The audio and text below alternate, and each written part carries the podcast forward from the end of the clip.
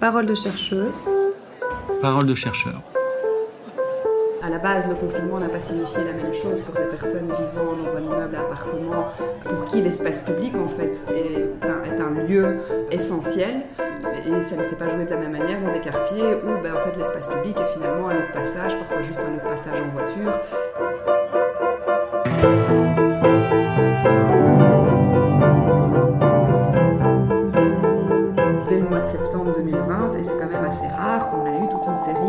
Juristes en fait, qui sont mobilisés à dénoncer en fait, la, l'absence de base légale certaine et à enjoindre le, le gouvernement à prendre une, une base légale effective et, et, et acceptable.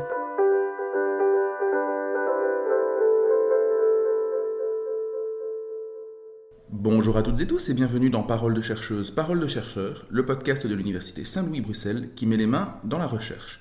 Je suis Simon Desplanque et aujourd'hui, pour parler du Covid à Bruxelles et plus particulièrement des mesures juridiques qui ont été mises en place durant les premiers mois du confinement en deux mille vingt, j'ai le plaisir de recevoir Diletta Tatti. Bonjour Diletta. Bonjour.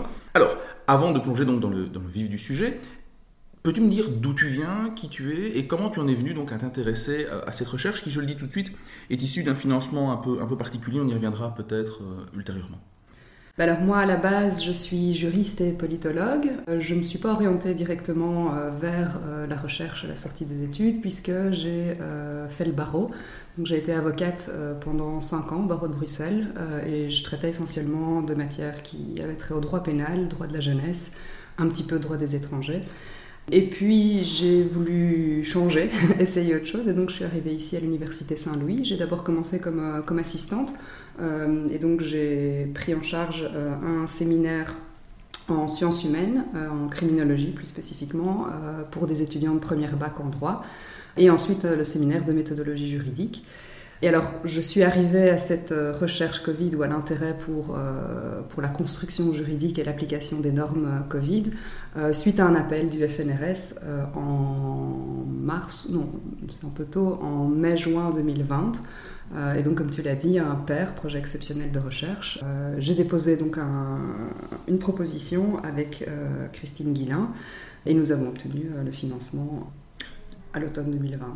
D'accord. Et quelle était la focale de ce, de ce P E R, donc projet exceptionnel de recherche du, du F N R S ? Alors la focale euh, était de s'intéresser aux mesures qui avaient été euh, adoptées dans le cadre euh, de la crise Covid et de tester notamment euh, la question de leur acceptabilité sociale.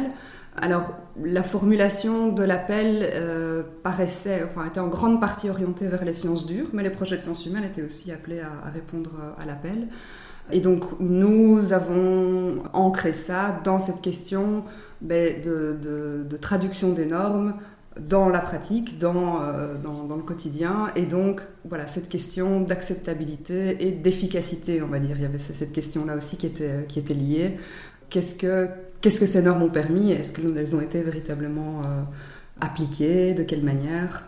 Ce qui est intéressant, c'est que dans la manière dont tu présentes l'appel, on devine déjà qu'au-delà du juridique, il y a une dimension sociologique qui nous intéresse. Et en lisant ta contribution, euh, que je mettrai peut-être en, en accès dans, dans la description du, du podcast, on se rend compte qu'il y a effectivement non seulement ton côté juriste qui parle, puisque tu abordes, et on y reviendra, mais les, le cas des, des sanctions administratives communales, mais on voit également qu'il y a une composante plus, presque sociologique. Au-delà du, disons de, la, de ta casquette de politologue, il y a également un côté plus sociologique qui est très intéressant et qui nous préoccupera. Mais justement, tu t'intéresses dans le cadre de cette contribution au cas bruxellois uniquement, et tu abordes encore plus spécifiquement un outil qui est, juridique qui a été central durant les premiers mois du confinement, donc à savoir les sanctions administratives communales. Est-ce que tu peux nous dire d'abord de quoi il s'agit, comment elles ont vu le jour et pourquoi ? Alors les sanctions administratives communales, ou S A C, euh, comme on les appelle plus communément, euh, sont des amendes euh, administratives, donc des amendes qui n'ont pas euh, un, une nature pénale, ce ne sont pas des amendes qui entraînent des conséquences comme un casier judiciaire, euh, un état de récidive, et cetera. Ce sont des amendes qui peuvent être imposées par euh, celui ou celle qu'on appelle le fonctionnaire sanctionnateur, qui est une figure qui existe euh, au niveau communal euh, et qui va être chargée de l'application euh, des règlements euh, et des ordonnances communales, mais également euh, de toute une série d'infractions qu'on appelle des infractions mixtes. Mixte pourquoi ? Alors mixte parce que ce sont des infractions qui sont à la fois des infractions administratives qui peuvent donner lieu justement à une S A C et qui à la fois peuvent donner lieu à des poursuites pénales. Et donc là, c'est le procureur du roi qui prend en charge le dossier et euh, on peut être poursuivi devant le tribunal. Un exemple typique d'infraction mixte, le graffiti. Euh, le graffiti, soit le parquet décide de poursuivre et donc euh, ça peut donner lieu euh, à un, un procès et éventuellement une condamnation. Si le parquet décide de ne pas poursuivre, le fonctionnaire sanctionnateur a la possibilité d'infliger une amende administrative. Alors, l'origine des S A C ou la philosophie derrière les S A C, elle remonte à la fin des années quatre-vingt-dix. Donc, on a la première loi S A C en dix-neuf cent quatre-vingt-dix-neuf. L'idée à ce moment-là, c'est de délester l'appareil judiciaire, l'appareil pénal, de toute une série d'infractions qu'on considère comme mineures pour euh, les faire traiter par les communes, par le niveau local. Pour quelle raison on en vient, on en vient là en fait ? Alors on se situe dans la suite de la sixième réforme de l'État, donc il y a toute une série de compétences qui vont, euh, qui vont changer, mmh. euh, et euh, on en vient là parce qu'on constate que ces infractions ne sont plus poursuivies. Euh, on sait que le procureur du roi a un pouvoir euh, d'appréciation, donc il peut décider de classer sans suite un dossier. Typiquement un graffiti par exemple, voilà. C'est pas forcément la priorité numéro un quand on est procureur du roi de Bruxelles. Quoi. Tout à fait, euh, en fonction de la gravité de l'infraction. Et donc, Donc, euh, vu que ça va de, de pair avec euh, ben, des discours et une volonté politique qui s'ancre dans une logique plus sécuritaire, l'idée c'est de lutter contre ce qu'on appelle l'impunité et donc de faire en sorte que ces petites infractions donnent quand même lieu à des sanctions, donc des sanctions administratives. Ça s'insère plus globalement dans les, euh, les contrats de sécurité locaux et donc toute une série de questions liées à la sécurité passe Euh, du niveau euh, fédéral, on va dire, vers le, le niveau local. On a la, les, les différentes zones de police qui prennent en charge euh, la, la coordination euh, au niveau, euh, au niveau bruxellois, mais qui, au niveau très local, vont déterminer les priorités, les actions, et cetera. Et donc, on, ça, ça, ça s'insère vraiment dans tout cette, euh, cette, ce nouveau type d'intervention dans l'espace public euh, de la fin des années, enfin, années quatre-vingt-dix et fin des années quatre-vingt-dix. Et les S A C vont vraiment prendre leur envol à Bruxelles à partir de deux mille treize. Là, on a la deuxième loi S A C, qui, elle, va étendre la liste des infractions qui peuvent être réprimées au moyen d'une amende administrative. Euh, et là, toutes les communes bruxelloises vont se doter euh, de... Euh, enfin, vont recourir à ce système euh, des S A C. Là où avant, ben, toute une série de communes avaient fait le choix de ne pas recourir euh, au S A C. Et à partir de là, il y a vraiment eu un, un souci ou un travail d'harmonisation au niveau euh, de la région bruxelloise, euh, puisque ben, les, différents, euh, les différents fonctionnaires sanctionnateurs se sont organisés dans un réseau informel pour coordonner leur action. Et on a les différents intervenants bruxellois, donc zone de police euh, et... Euh, Oui, essentiellement zones de police, euh, communes, euh, régions, et cetera, qui se retrouvent en fait dans des organes de concertation pour avoir une politique de sécurité euh, concertée. Ouais. Donc, pour que les choses soient claires, le fonctionnaire sanctionnateur, ce n'est pas l'agent de police ou le fonctionnaire communal qui constate l'infraction, c'est bien celui qui encadre en fait la pratique du S A C. Tout à fait. Alors en fait, euh, celui qui constate l'infraction, c'est toujours un agent de police. Ou ça peut être, depuis euh, plusieurs années maintenant, des agents communaux euh, qui sont par exemple habilités à constater la sortie de poubelle euh, un jour avant, ou bien les dépôts clandestins sur la voie publique. Donc ça, ce sont les personnes qui constatent, soit un agent constatateur communal, soit la police. En, euh, en amont de ça, euh, eh bien, c'est le fonctionnaire sanctionnateur qui est un fonctionnaire euh, communal, euh, qui donc ne constate pas lui-même euh, la, la, la sanction, mais qui décide des suites euh, à donner, qui prend la décision, qui reçoit les personnes en cas de recours, et cetera, et cetera. D'accord. Alors justement, tu parlais de ces organes de concertation, ils vont jouer un rôle majeur dans la période qui nous intéresse euh, spécifiquement, à savoir donc les premiers mois de l'année deux mille vingt, enfin à partir de mars deux mille vingt, on s'en souviendra toutes et tous, je pense, mais donc... On va recourir à cet outil au niveau de la région bruxelloise pour réprimer les infractions de Covid. Alors pourquoi est-ce qu'on recourt à cet outil spécifiquement ? Alors à Bruxelles, il y a eu un souci particulier euh, qui a été celui du procureur du roi de Bruxelles de se dire « Tiens, on va mettre en place toutes ces limitations d'accès à l'espace public. Il y aura nécessairement des personnes qui ben, ne les respecteront pas volontairement ou non. Mais donc au parquet, on va voir arriver énormément de dossiers. Nous n'avons pas la capacité de résorber euh, tout, euh, tous ces dossiers. » Donc, euh, en accord avec euh, le président du réseau des fonctionnaires sanctionnateurs, le procureur du roi a décidé de mettre en place un système euh, hybride en se disant ben, le plus gros du contentieux, euh, à savoir tout ce qui concerne des personnes physiques, euh, donc pas des personnes morales euh, majeures, on va renvoyer ça vers les communes et les communes prendront ça en charge. Alors, cette idée n'est pas venue de nulle part non plus. Euh, en amont, euh, à la sortie du premier CODECO, je pense que c'est comme oui. ça qu'on les appelait encore à l'époque, un ministre a déclaré dans la presse, oui, au niveau de la sanction, eh bien, ce seront les communes qui s'en occuperont. Et donc directement, les S A C ont été euh, invoqués dès le niveau fédéral, mais Bruxelles a vraiment été une exception parce que c'est la seule ville Euh, région, ce, région, oui, et ce sont les seules communes, on va dire, euh, qui ont décidé de, d'effectivement euh, prendre les ministres au mot et de se dire, ben oui, on va mettre en place un système dans lequel les S A C vont être prioritaires. Donc c'est vraiment dû à des raisons qui tiennent à, au délestement, on va dire, de l'outil judiciaire, de l'appareil judiciaire. Oui, donc on voit bien qu'on a ici en fait la mise en place d'un, d'un bricolage. Alors déjà, rien que dans la manière dont il se met en place, avec effectivement une, une déclaration d'un ministre fédéral qui est prise au mot, on voit bien qu'il y a un souci, on y reviendra plus tard. Euh, à la fois dans cette seconde partie où on passe en, en revue les résultats de, ton, de, de, de ta contribution, mais aussi dans une réflexion plus méta qu'on esquissera à la fin. Avant toute chose, comme je disais, l'intérêt de ta, de ta contribution, au-delà de l'aspect purement juridique, c'est que tu réfléchis également à l'aspect euh, sociologique, et tu as notamment compilé les données de l'Observatoire bruxellois pour la prévention de la sécurité, l'O B P S, qui ont euh, quantifié les S A C qui ont été dressés donc, dans la période de mars à juin deux mille vingt, si je ne me trompe. Et donc, tu en tires une série de constats et de conclusions. Quels sont-ils, en fait ? Alors, euh, oui, donc, petit préalable, les chiffres que j'ai analysés, donc, je les ai eus via l'O B P S. Et ce sont, en fait, les communes qui, elles-mêmes, ont transmis et ont accepté, et je crois que c'est aussi important de le dire, qui ont, voilà, qui ont transmis sans difficulté les chiffres pour qu'ils soient analysés. Mais sans toute transparence, que ces données ont été communiquées, il n'y a pas de... Voilà, tout à fait. Alors, ben, quand tirer, il y a plusieurs, euh, plusieurs éléments euh, à, à tirer. Ben, déjà, une, une énorme disparité. Euh, une première disparité qui se note au niveau euh, de la gestion de l'espace public, donc en termes de nombre de procès-verbaux qui sont dressés. Euh, alors on a, euh, alors j'ai plus les chiffres devant, devant les yeux, mais une commune comme euh, Woluwe Saint-Pierre a peut-être eu euh, trente-huit P V, euh, trente-huit dossiers Covid à, à traiter. Euh, là où à Molenbeek, je pense qu'il y en a eu mille huit cents euh, sur la même période. Euh, donc il y a clairement des questions euh, d'inégalité euh, spatiale, enfin socio-spatiale qui ont, qui ont joué, qui font que...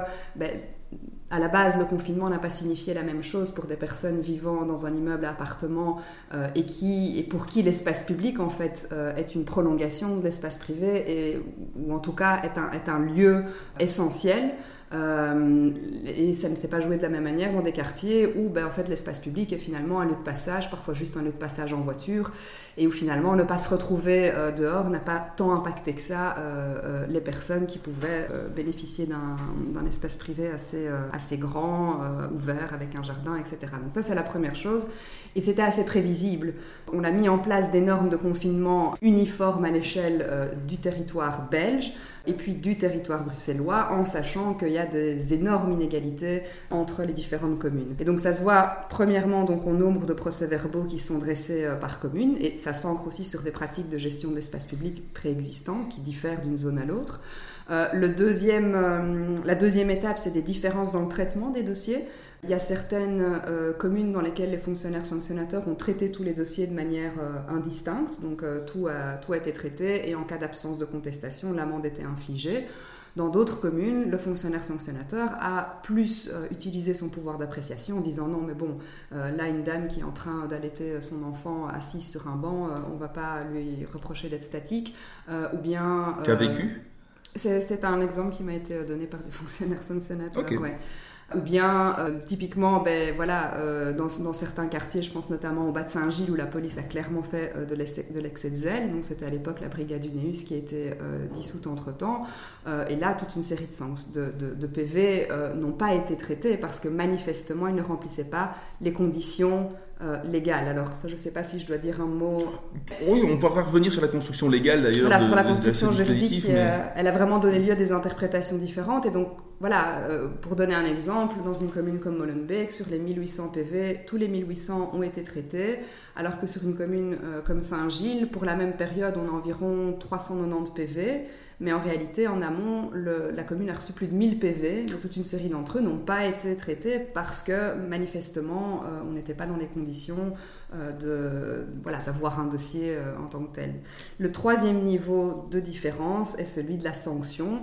Alors, ça, ça a été le, le niveau le moins euh, visible, dans le sens où la plupart des communes ont appliqué, il faut savoir que c'est un montant forfaitaire de deux cent cinquante euros, donc ça aussi, pour les fonctionnaires sanctionnateurs, c'était pas évident, c'est un montant important et il n'y a pas de montant euh, forfaitaire à part en matière d'arrêt et stationnement où là bah, vous êtes garé à une place où vous ne pouvez pas vous garer, ça, ça, ça se tient, mais mmh. en général le fonctionnaire sanctionnateur peut toujours apprécier la situation de la personne, les circonstances et diminuer le montant. Là ce n'était pas possible. Première chose, certains fonctionnaires sanctionnateurs sont dans certains cas passés outre euh, cette, euh, cette chose. Ils se sont dit, ben voilà, je suis face à une situation où euh, ce serait, euh, ce serait pas correct de, de, d'imposer deux cent cinquante euros.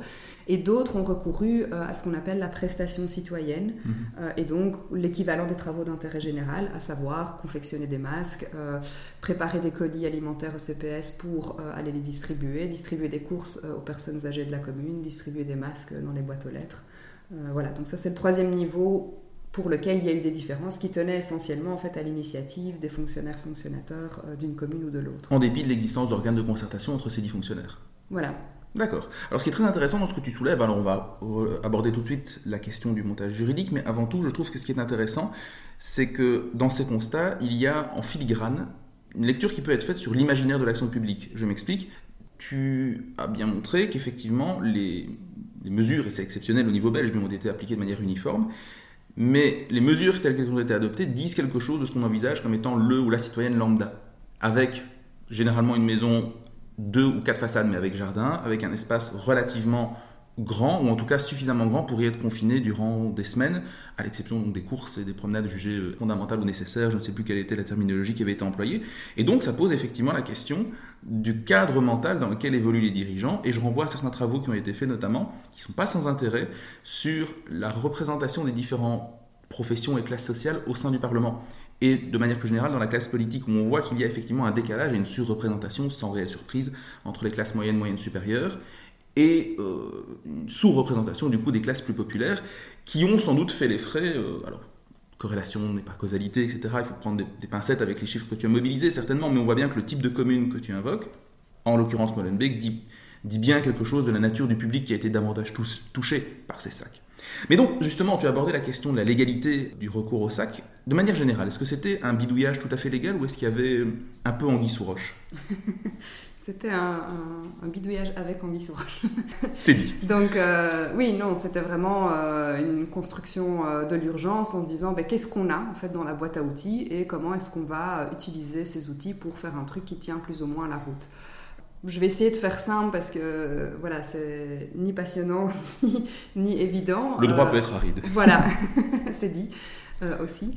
Mais donc, les communes euh, bruxelloises euh, étaient euh, en deux mille vingt, c'est vraiment un hasard du calendrier, en train d'adopter ce qu'on appelle le règlement général de police commun.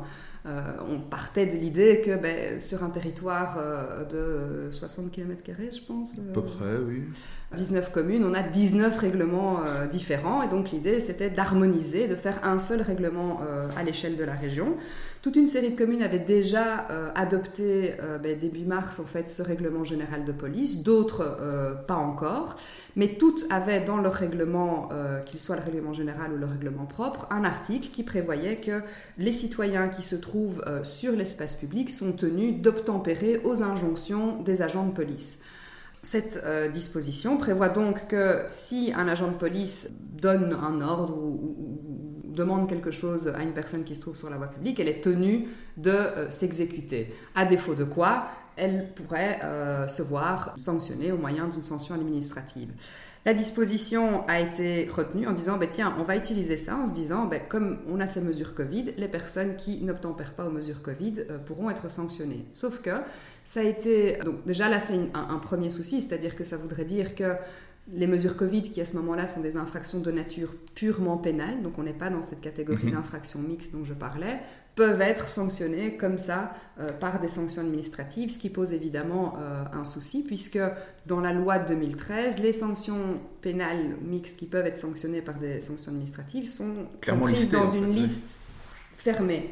Donc les mesures Covid n'en faisaient pas partie. Premier problème de l'égalité. Deuxième problème, c'est dans l'interprétation de la disposition, et là ça tient plus euh, au terrain, donc tant au niveau des zones de police qu'au niveau de certains fonctionnaires sanctionnateurs. L'interprétation qui en a été faite euh, divergeait entre une interprétation plus correcte, je vais dire, qui visait à dire ben, dans le procès-verbal, il faut que le refus d'obtempérer soit acté, c'est-à-dire il faut que le policier acte le fait qu'il a demandé à une personne de se conformer aux règles, que la personne a refusé, et donc à ce moment-là, elle peut verbaliser. Euh, à l'inverse, d'autres ont estimé que l'existence même des normes Covid, l'existence même des arrêtés ministériels constituait une injonction, et donc toute personne qui était sur la voie publique sans raison euh, nécessaire, je crois que c'était ça le, le vocable à l'époque, eh bien pouvait être verbalisée, qu'elle ait reçu ou non une injonction euh, de l'agent de police préalablement. Donc là c'est un deuxième degré. Donc le refus d'obtempérer peut être euh, sanctionné. Mais par contre, et c'est légal, le, par contre, sanctionner sur la base juste d'un arrêté ministériel, c'est déjà plus problématique d'un point de vue juridique, si je comprends bien. Il y a deux étapes. Il y a d'une part, le refus, cette disposition s'applique, euh, à mon sens, pour les euh, règlements et ordonnances communaux, mais mmh. pas pour des infractions pénales. Euh, s'il y a infraction pénale, ben, l'agent constate, mais ça part euh, vers la voie judiciaire. Vers le procureur, donc. Voilà, vers le procureur du roi. Donc, euh, on ne peut pas considérer qu'un article d'un règlement euh, euh, communal permettent en fait aux communes de sanctionner toutes les infractions qui se commettraient sur, mmh. euh, sur la voie publique. Donc ça, c'est une, une première chose. Euh, et puis le, le, le deuxième niveau, c'est que quand bien même on admettrait que cette disposition peut s'appliquer aux, aux normes Covid, euh, il faudrait constater à minima qu'il y a un refus d'injonction euh, dans le chef de la personne. D'accord. Et donc, euh, est-ce que le vote de la loi Covid, la fameuse loi Covid qui a mis presque, dont la gestation était très longue, hein, je pense que c'était un an et demi quasi, donc en juillet deux mille vingt et un, est-ce que ça a réglé le problème ou pas ? Alors, ce qu'il faut savoir, c'est que les S A C n'ont été, euh, n'ont été utilisés que pendant les trois premiers mois euh, de, de, la, euh, de la crise Covid, et puis après, il n'y avait plus de base légale, parce que c'était un arrêté royal de, de pouvoirs spéciaux, et elles ont été utilisées quasiment qu'à Bruxelles, donc c'est un phénomène très localisé. Pour le reste, le reste de la Belgique a déjà dès le départ fonctionné avec la répression pénale et donc euh, la transaction pénale, peut-être qu'on, qu'on y reviendra, et avec ces arrêtés euh, ministériels qui donc se sont succédés à une allure euh, parfois euh, vertigineuse. En, en quelques jours, on changeait deux, trois fois de, de version. Et donc effectivement, on vote cette loi Covid en se disant... Euh, Il faut une base légale plus sûre, alors c'est ce qui est quand même un peu paradoxal dans la mesure où la, la, le discours du gouvernement a été de dire que les arrêtés ministériels étaient une base légale suffisante, donc on, on, on se disait, on se serait dit ben pourquoi pas garder ces arrêtés ministériels puisqu'ils semblent être, être légaux selon, selon le gouvernement. On arrive à voter cette loi Covid sur la pression aussi beaucoup de la, de la société civile et notamment d'une affaire judiciaire au mois de mars euh, deux mille vingt et un, euh, affaire judiciaire qui, euh, dans le cadre de laquelle la Ligue des droits humains a pointé l'illégalité donc, de, de ces arrêtés ministériels.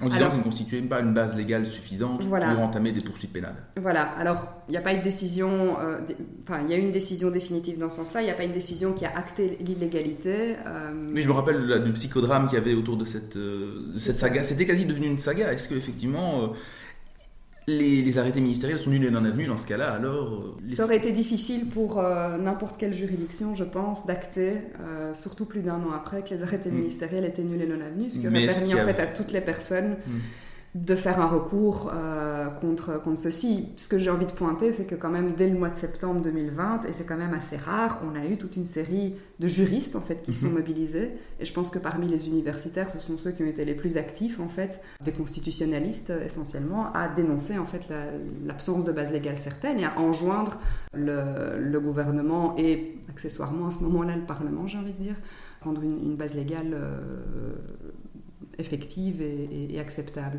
Mais donc la loi pandémie, ce qu'elle a, ce qu'elle a fait, puisque c'est, c'est comme ça qu'on l'a appelée, c'est pas une loi Covid uniquement, c'est-à-dire mmh. que cette loi a été activée en octobre deux mille vingt et un, elle a été désactivée en mars deux mille vingt-deux, mais si demain on était dans les conditions que la loi prévoit, à savoir un certain seuil, euh, une reconnaissance de la maladie en tant qu'épidémie, donc il y a toute une série de critères assez, euh, assez stricts, Euh, alors euh, on pourrait remettre en place euh, des mesures du type euh, confinement, limitation des, des, euh, des contacts sociaux, et cetera, et cetera. Alors oui, c'est une loi, donc déjà il y a une assise euh, légale, euh, et donc ça, ça change clairement par rapport aux arrêtés ministériels, surtout qu'il s'agit de prévoir des normes pénales, et donc en matière pénale on est quand même assez euh, attaché à ce que ça soit euh, discuté euh, en amont euh, au, au Parlement. Après, au niveau de la loi... Euh, La loi pandémie, le, le souci, c'est qu'il prévoit dans cette loi d'exception une exception supplémentaire dans laquelle on recourrait encore à ces arrêtés ministériels. D'accord. Donc là, pour l'instant, elle prévoit des arrêtés royaux, donc on, on fonctionne par arrêtés royaux, mais euh, on a toujours l'exception dans l'exception qui, euh, qui est maintenue. Euh, la deuxième chose, c'est qu'elle a, elle maintient une approche purement répressive avec des peines de prison. Donc si euh, on peut se réjouir du fait que le montant de l'amende a été euh, diminué, donc on n'a plus une amende minimum de deux cents euros comme c'était le cas euh, dans le cadre des arrêtés ministériels. Ce qui là aussi pose d'ailleurs des questions sociologiques, parce que deux cent cinquante euros pour des cadres supérieurs, c'est pas la même chose que pour des gens qui, sont, euh, qui vivent des minimums sociaux, disons, disons-le clairement. Tout à fait, et donc euh, là on peut se réjouir que l'amende a été au moins euh, diminuée, mais on a maintenu euh, la, peine de, la possibilité d'une peine de prison pour euh, des infractions aux, aux mesures sanitaires. Donc l'approche euh, répressive euh, reste évidemment euh, dominante. Et voilà, il y a toujours ce petit article qui a été, euh, qui a été critiqué, euh, qu'on a tenté d'amender, enfin, que les parlementaires ont tenté d'amender, mais, euh, mais qui mmh. est resté aussi. Donc, euh, toujours cette porte ouverte, en fait, à, à pouvoir sortir du cadre, le cas où, au cas, au cas où.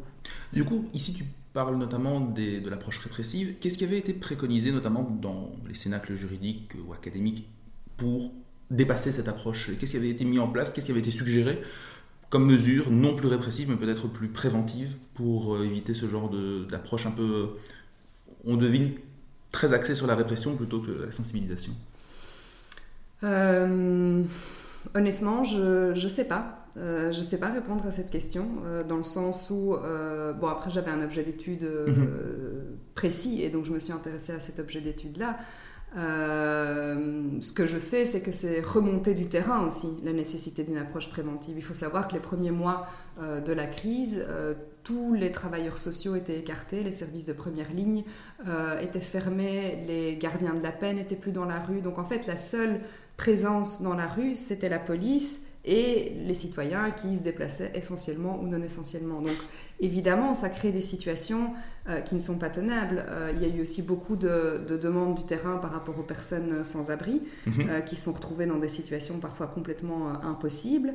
Euh, et donc je pense que passer euh, le, les premières semaines, euh, premiers mois, en tout cas des retours que j'ai eus, toute une série de, d'acteurs et d'actrices du terrain sont en fait revenus et ont demandé à, à revenir parce que c'était juste pas, voilà, pas possible de faire autrement. Après, il y a eu, je pense, une série, euh, enfin comme on a tous vu, hein, des annonces, euh, alors je sais pas, j'ai pas la télé, j'imagine qu'il devait y en avoir aussi, mais euh, dans euh, la, presse, euh, la presse radio, euh, euh, la presse écrite, euh, qui sont fait le relais d'informations. Alors je sais pas si elles étaient spécialement préventives. Euh, voilà, moi j'ai pas l'impression que... Euh, Il y, a eu des efforts, il y a eu des efforts de traduction de certaines consignes, et cetera.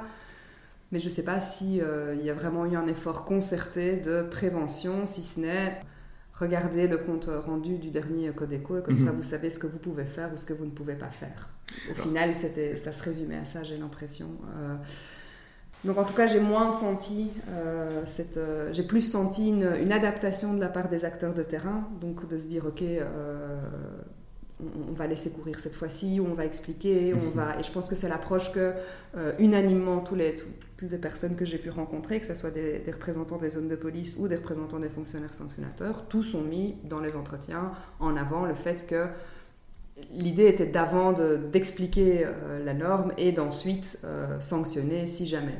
Ça se passe ou ça se passe pas. Je veux dire, il y a évidemment toujours un décalage entre euh, ce qui est préconisé au niveau d'une institution et ce qui se passe euh, sur le terrain. En tout cas, c'était ça la philosophie qui m'a été, euh, enfin, qu'on, qu'on, qu'on m'a expliquée.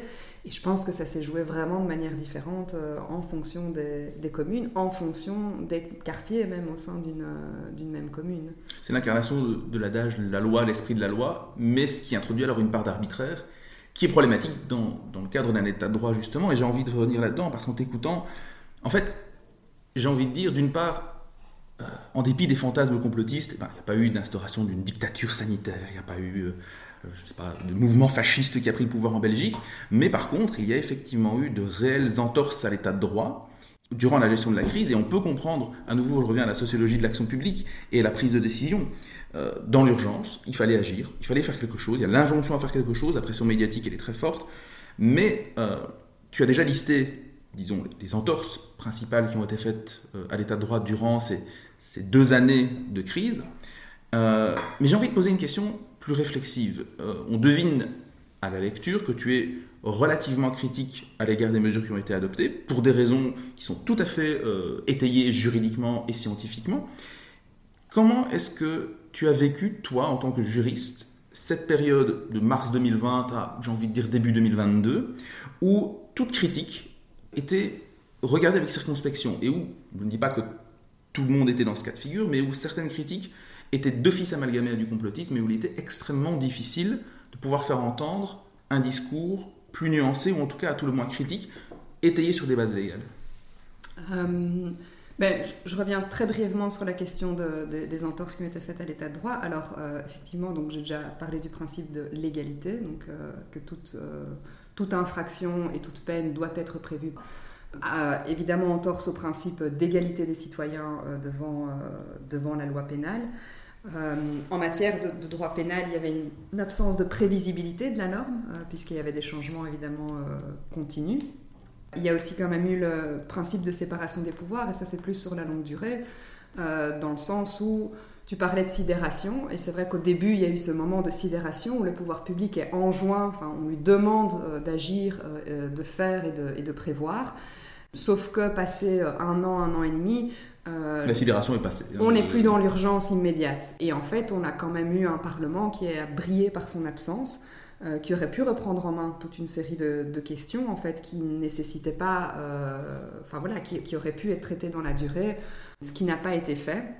Et puis enfin, en matière euh, vraiment pénale, il y a quand même eu la question du droit à la vie privée, puisqu'il euh, y a eu euh, des tentatives euh, multiples d'aller euh, plus loin, pénétrer vraiment dans, dans, dans le domicile, dans l'intimité, pour se dire, ok, on, l'espace public est géré, est contrôlé, mais qu'en est-il de l'espace privé? Donc il y a vraiment quand même eu quelque chose là de, euh, d'assez, euh, d'assez problématique, avec des rappels à l'ordre euh, d'instances qui ne sont pas a priori les garants de la loi, mais je pense notamment au Collège des procureurs généraux, qui, qui réunit en fait les procureurs généraux de... Euh, Euh, des, de Belgique, euh, voilà, qui sont posés à certains moments en défenseurs de euh, principes fondamentaux, là où on se serait attendu à ce que euh, eh bien, d'autres instances euh, euh, le fassent en amont.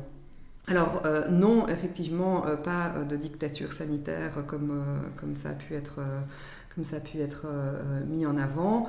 Néanmoins, l'approfondissement d'un certain type de gouvernance et euh, la révélation de, en tout cas d'un, d'un certain modèle de gestion. Euh, et à, à ce propos-là, voilà, je peux, je peux pas m'étendre ici, mais une, en tout cas en partie une, une réactivation des théories schmittiennes de l'état d'exception. Donc pour rappel, Schmitt, qui était ce, ce juriste des années trente, euh, particulièrement controversé, enfin oui, nazi cas, jusqu'en quarante-deux à tout le moins. Oui. Voilà, tout à fait. Et donc on, dont on n'a pas spécialement envie de voir les théories euh, s'avérer.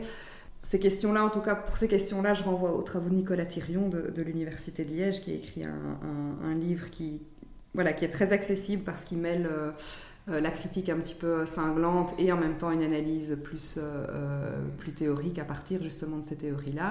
Euh, donc son livre s'appelle « Le confinement par les nuls euh, ». Voilà. Donc déjà dans le titre, on, on comprend que, que, ça va être, que ça va être assez... Euh, à charge.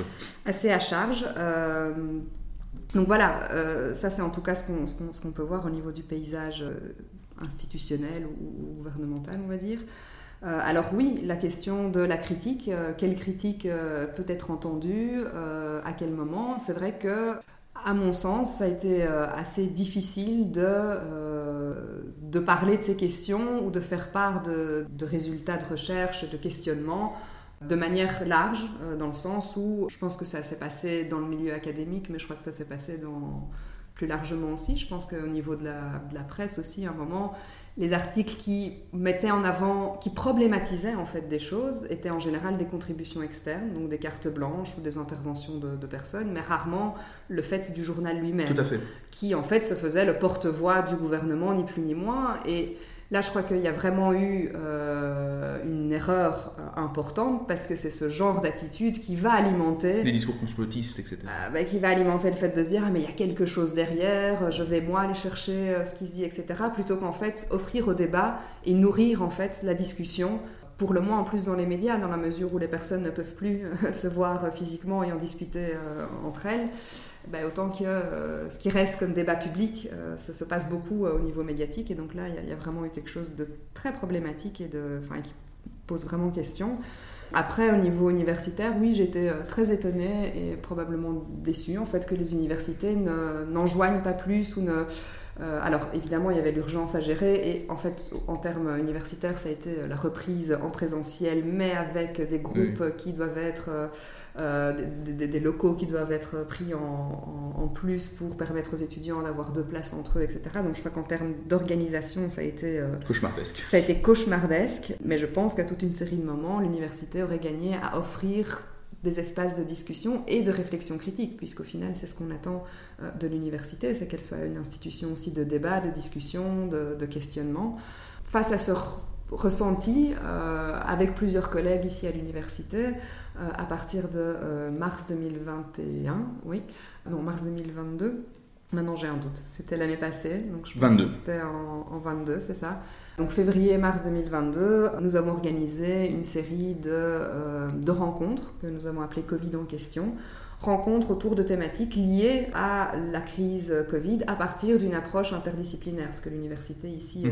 euh, offre. En sciences sociales en tout cas, effectivement. Tout oui. à fait, euh, offre de manière, euh, de manière très riche. Et donc, on a pris à chaque fois une thématique, donc que ce soit le pass sanitaire, euh, que ce soit la question de la vaccination obligatoire, que ce soit la question...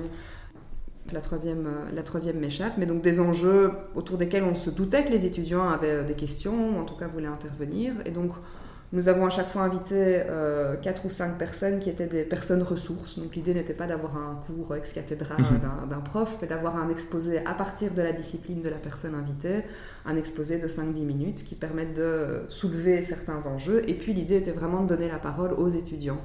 Et aux étudiantes, ce qui a été, euh, ce qui était une belle expérience en fait, un beau moment de voilà, pouvoir se retrouver, pouvoir échanger. Et donc ça a été, ça a été aussi une manière de ramener le débat au sein de l'université et pour les étudiants aussi, ou dans le sens où euh, ben voilà, on les voit toute la journée, on, on leur donne cours, on leur transmet toute une série de choses. Mais par ailleurs, il y a des enjeux qui pour eux peuvent dépasser euh, euh, la compréhension ou l'absorption d'une matière euh, de cours. Qu'est-ce qui pour toi, au-delà du... de la sphère académique et des débats qui sont organisés pourrait peut-être permettre de sortir grandi de cette crise au niveau politique. Donc ici, on voit bien qu'il y a des temps d'échange qui sont réinstaurés dans le Sénat universitaire, et c'est très bien parce qu'effectivement, la crise est aussi un, un moyen d'apprendre, un moyen de réfléchir de manière critique sur ce qui a été fait. Qu'est-ce qui pourrait être fait au niveau politique, et est-ce que tu penses qu'il y a des chances que ce soit fait ? Ben, je pense qu'au niveau politique, il y a moyen de, premièrement, anticiper, donc c'est-à-dire que... Euh... ne pas se retrouver à nouveau euh, complètement euh, impréparé, enfin complètement dans la réaction. Dans la réaction, et ça, ça se joue à différents niveaux. Hein. Voilà, en termes de logistique, euh, je, j'y connais rien, donc je peux pas. Me... Bien sûr. Mais en tout cas, en termes, euh, en termes juridiques, en termes de, d'approche, de mise en place.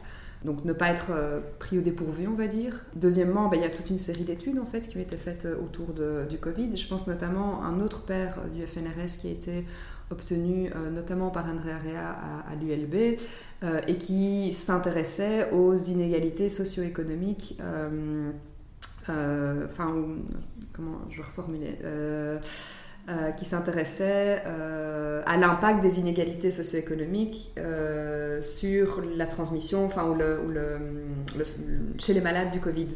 Voilà, mm-hmm. Je ne sais pas si c'est, si c'est bien passé, mais il y a moyen de retrouver le titre en tout cas, sur le site de l'U L B. Mais non, ce genre d'étude, pour moi, est quand même essentiel, lié à, ben, par exemple, l'étude sur Bruxelles en montrant ben, finalement une mesure de confinement, il faut, il faut quand même bien y penser en amont, parce que ça crée, ça crée aussi toute une série de problèmes. Euh, euh, Dans, dans, dans l'application, enfin pour, pour les personnes, pour toute une série de personnes, c'est juste intenable. Et donc c'est de tenir compte et de faire un retour critique sur la manière dont ça a été euh, géré et de, d'écouter en fait les acteurs et les actrices de terrain. Mmh. Et je pense que ça, euh, voilà, ce sont déjà trois pistes essentielles, sauf que, et ça c'est quelque chose qui est fort ressorti euh, à partir du printemps deux mille vingt-deux, plus personne n'avait envie de, d'entendre parler du Covid. Tout à fait. Euh, il y a eu bon, la, la guerre en Ukraine, d'autres urgences, l'urgence climatique qui a refait surface, on, on a pu en reparler, euh, mais donc personne ne voulait, et, et ça c'est, je l'ai aussi senti euh, dans, dans, au niveau de certaines revues ou dans des milieux académiques, c'est oh non, maintenant on ne veut plus en entendre parler, sauf, si, sauf pour les chercheurs ou chercheuses qui travaillaient sur la thématique évidemment. Euh, et donc pour ça je pense que c'est essentiel de faire un, un retour critique sur ce qui a été fait. Alors est-ce qu'il y a des chances que ça se passe ? euh, Non, enfin, honnêtement je ne pense pas que ce sera le cas. Effectivement, tu soulèves, tu soulèves quelque chose de très intéressant, c'est que le temps médiatique et donc politique oui. n'est, n'est plus mm-hmm. euh, à la réflexion sur ce genre de, de thématique, tout simplement parce qu'effectivement on a bien vu que la guerre en Ukraine a mis le Covid totalement au second plan, il y avait aussi une forme de lassitude qui a joué, ce qui soulève, je trouve que c'est très intéressant comme tu l'as dit, on a agi par total manque d'anticipation et dans l'urgence, ce qui a pu précipiter les discours et alimenter les discours de type conspirationniste et complotiste, parce que cette impréparation a fait qu'il y a eu un discours derrière lequel le gouvernement s'est rangé comme, comme un seul homme, et cetera. Alors, si ça vous intéresse, chers auditeurs, chères auditrices, le, le terme de groupthink, par exemple, qui a été abondamment étudié, notamment en prise de décision en matière de, de politique étrangère, c'est quelque chose de super intéressant, c'est le fait qu'on est allergique à toute forme d'opinion dissidente et qu'on se range derrière un consensus. Il n'y a pas de complot, simplement, c'est juste un mécanisme humain trop humain, psychologique, qui fait qu'on s'aligne derrière et que toute dissension est écartée. Et c'est quelque chose qu'on a retrouvé à la fois au niveau politique, mais comme tu dis, au niveau médiatique. Et le manque d'anticipation ici a malheureusement joué beaucoup, et je rejoins ton constat. Je suis aussi assez pessimiste comme toi sur les possibilités de, de retour. Diletta, un très grand merci pour ta contribution. Merci. Et on merci te retrouvera peut-être un jour pour euh, un nouvel épisode, peut-être plus, plus global, peut-être avec Christine d'ailleurs, pour revenir en long en large sur justement les entorses à l'état de droit durant cette, cette période un peu particulière. Voilà, c'était donc Paroles de chercheuses, Paroles de chercheurs, et on se retrouve très prochainement pour du contenu inédit. Au revoir.